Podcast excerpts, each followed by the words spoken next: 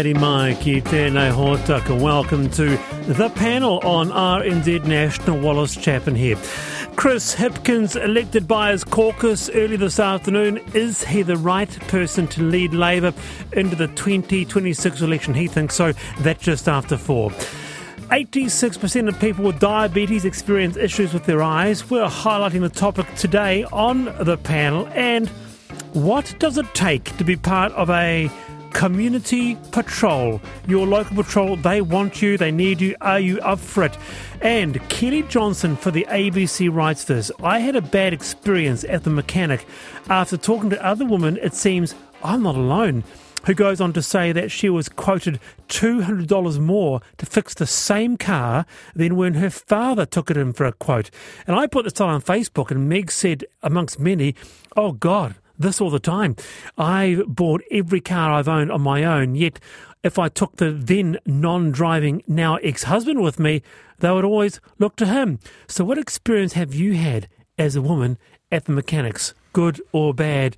And today, another panel show and tell. Uh, last time on the panel, we had a letter from a great granddad to Charles Darwin, who wrote back about dogs. What's tucked away in your cupboard? Text me 2101. You can email the panel at rnz.co.nz. With me today, Jennie Moreton from Craig's Investment Partners. Partners. Jenny, welcome to the panel. Hi, Wallace. It's lovely to be here again. Yes, good to have you here. Also, Allan Blackman. He's a professor of chemistry. Allan, kia ora. Nice to have you in. Hey, kia ora, Wallace. And to this, the 163rd Melbourne Cup, the race that stops two nations as it is billed. Kicks off 5 p.m. New Zealand time at Flemington, Melbourne. First run in 1861, the tradition of the Cup still going strong. First prize for the winning connections is Australian 4.4 million. So, with all the action, we have Jack Petley, a Kiwi and a well known racing commentator in Sydney. Jack, welcome to the show. Thank you very much, Wallace, and good afternoon, all. Yeah, and firstly, Jack, how is the atmosphere? Are you dressed and are you ready to party, Jack? Well, it's enormous atmosphere. I, am actually at the Sydney races because uh, there's a very big race there as well, worth uh, five million, the big dance, and there's a, a, very big, big crowd at Sydney, and they're expecting eighty thousand at Flemington, and of course this race. The Melbourne Cup has worldwide interest now because there's an international pool on it. So if you look at some of the betting figures already, there's nearly four million on the win alone on this race. So it's going to be a mammoth betting race by start time. Who are the favourites this year, Jack? The favourite all along has been a horse trained by Willie Mullins, an Irishman, to be ridden by an Englishman, Ryan Moore, a horse called Vauban. Uh, he was very, very successful at Royal Ascot in a long staying race recently. He's a horse that's raced over hurdles as well, so the 3,200 metres will not worry him whatsoever. He's been at about $4.80, $5.20 ever since the first Melbourne Cup uh, markets were out. He's sitting at $5 now, ahead of last year's winner, Gold Trip, who's at 750 but I'm not tipping him in my top four. I think the track might be too hard for him. I'm actually putting Soulcombe, Chris Waller's horse, on top. Oh, okay. Uh, now, I, I, believe, Jack, that it's quite rare for the favourite to win. Fiorente was the last to do it, and that was back in 2013. It is. Well, I think this horse has been deserving of being a favourite all along. You often find with the Melbourne Cup that the favouritism changes as, as races are run during the spring. A horse that wins might be impressive, but then becomes the favourite. But this horse, Vauban, has been the favourite ever since betting opened, and his work, track work in the last week has been outstanding. He's an outstanding horse. He'll see the distance, and he'll certainly uh, carry a lot of money today. All right, let's see if our panelists, Jack, are uh, into the Melbourne Cup, whether or not they're going to have a flutter. Uh, what about you, Jennie? Well, I'm not going to have a flutter, but I did get number four, breakup, in the um, office sweepstake. I do think that we should just forego the sweepstake and the money can just go straight to morning tea because that's what happens if you win. You buy morning tea for everyone else. Um, I actually went to the Melbourne Cup about 23 years ago and it was a brilliant day out and I had so much fun and I don't think I saw a horse all day the bar must have been good. we were in the nursery car park, so there was right. a nice big screen, but yeah, and no I, actual horses. I mean, I guess the, the, the, there's that too, Jack, eh? because it's actually it can be a day for all, can't it? Oh, it's an amazing day. I remember the first cup I went to. A mate of mine rang me up and said, We have to leave at six o'clock in the morning. So I'd give it a break. I won't be up by then. He'd be leaving at six o'clock in the morning. And when we arrived, the car park was half full. I mean, people just make it one big long day. Mm. And in Sydney, I mean, the, the racegoers are at, lining up at the start of the race meeting today. And everywhere you go around the city, there are people celebrating in cafes, hotels. It is one massive day in Australia. What about you, Allan? Are you a Melbourne Cup fan? Uh, no, no, I'm not a racing fan at all. I've got to say that reading up about this, the most exciting thing I saw was the fact that they're letting people in in shorts this year into Flemington, apparently. Okay, so fashion, uh, you, you, you, you got your eye on the fashion. He's a fashion man, Jack. Uh, I want to know, Jack Petley, are there any Kiwi horses in the race? It's quite remarkable, actually. Many, many years ago, when I was a young cadet journalist on the Herald, the Melbourne Cup was made up of Australian and New Zealand horses. Uh, today, there's only one New Zealand horse. There are only three Australian bred horses, and with a scratching, there are 18 UK, European horses and one Japanese horse. So it just shows you that the international recognition Gosh. of this race compared to what it was when we were little fellas and uh, probably 10 Kiwis went around against uh, 12 Australians, uh, they're, they're not to be seen. I mean, the, these European horses are bought specifically for the Cup. They're trained in Europe for the Cup. The money's excellent. And as a consequence, it's just a wealth of uh, European horses racing today. It's extraordinary. So the makeup, the actual makeup of, of the horse racing industry has quite changed. What about then? How many horses in the race were bred in Aotearoa, New Zealand, Jack? One. Okay, right. And, it's a, and it's a seventy-one dollar shot. Daqian Dacrian Sweet Junior, of course, is going to be ridden by a Kiwi, Daniel Stackhouse, but that's the only one. Uh, and of course, the Australians are very much into breeding for speed because there's so much money available for two-year-old racing, three-year-old racing, and sprint racing that uh, you don't see many Australian-bred horses staying in races now. They, they go short-distance races more. A question from a listener, uh, Jack. There's a Kiwi jockey named James McDonald. Seems to be winning uh, a lot at the moment. Can you tell me about him? He's rated probably one of the best riders in the world. He's been successful uh, around the world. He was very successful at the recent Royal Ascot meeting. He was uh, born in Cambridge uh, from a racing family, but he is without a doubt one of the best jockeys in the world, much travelled, uh, much sought after. He rides Gold Trip because the winner rider on Gold Trip last year, Mark Zahra, has decided to ride without a fight instead of Gold Trip. He reasons that the track is a bit harder today than was last year. Gold Trip likes a little bit of moisture on the track, so the hence he changed the ride. But McDonald's a tremendous rider. Uh, he's already ridden three or four winners at the meeting, and uh, in Sydney he's the number one jockey. He's been there for Gosh. about seven years. Yeah. Wow, extraordinary. James McDonald there. Finally, Jack, well, before we uh, let you go there, to concentrate on the race, uh, for those who are listening across the country and are totally new to the Melbourne Cup, what do I need to know to go and have a bit of a flutter? Well, I think you really have to look at horses that have very good staying form. A horse like Vauban, who's won over hurdles, will get no problem getting 3 2. Gold Trip's already won at the distance. You, you can't take a punt on a horse, maybe.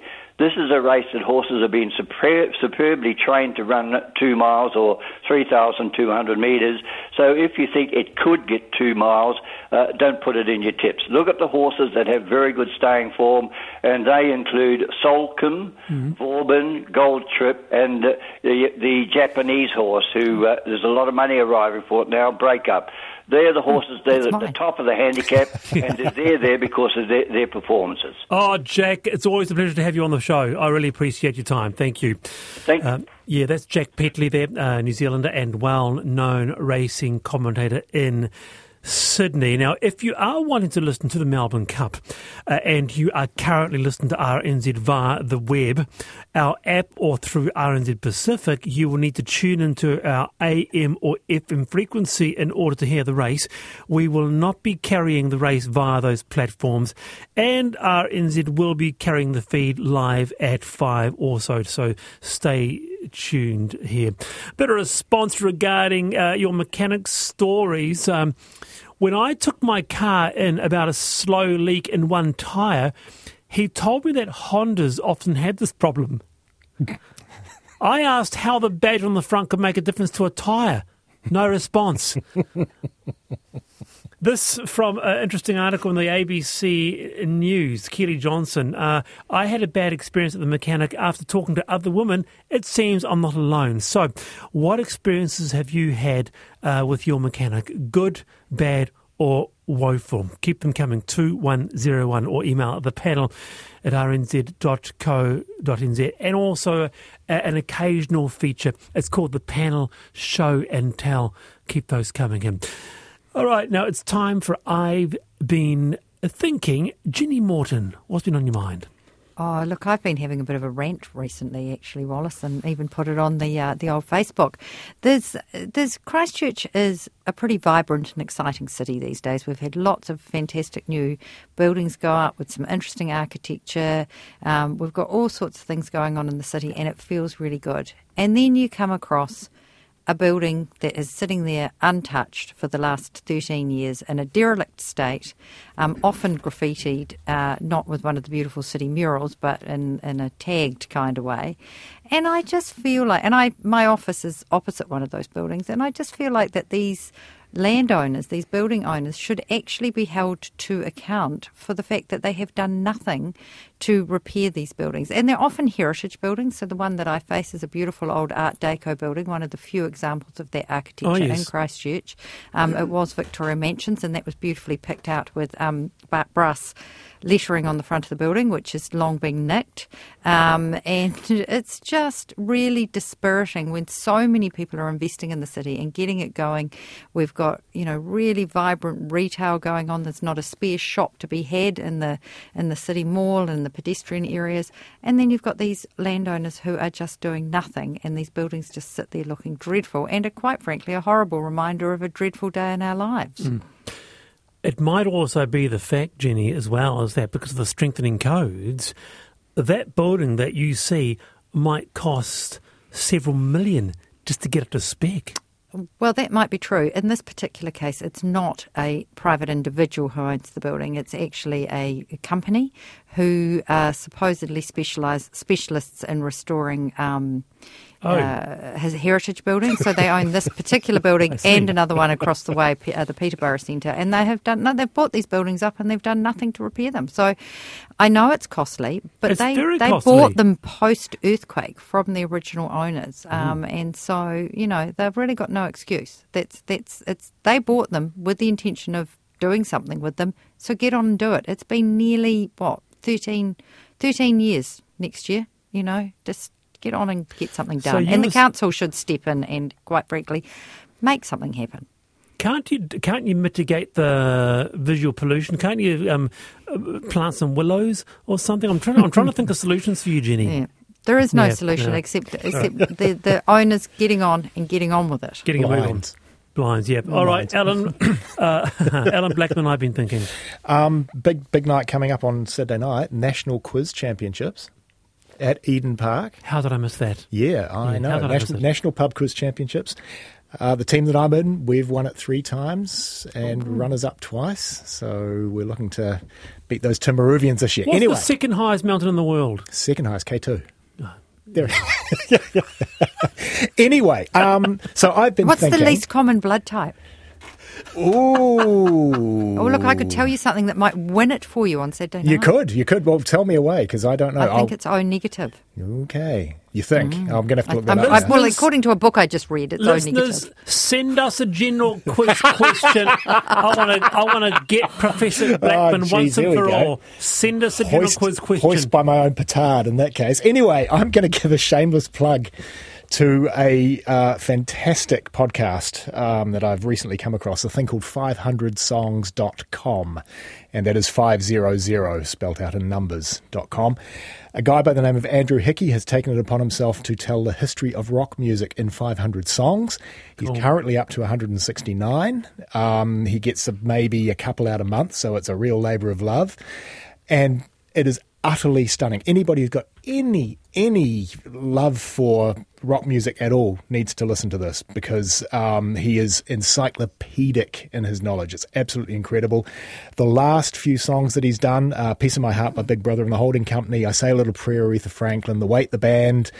Crossroads by Cream, Dark Star, Grateful Dead, White Light, White Heat, The Velvets. Um, and and the Velvet Underground. I cannot stand the Velvet Underground, but he's got about a three-hour podcast on the Velvet Underground. You poor thing. absolutely Oh, it's actually good. Oh, it is. It is astounding. Can't stand the music, but by God, he is just so knowledgeable, absolutely brilliant. 500songs.com, people. You Nice. Will, you will thank me. 500songs.com. Allan Blackman, Jennie Moreton, the panel. Do stay with us here till 5.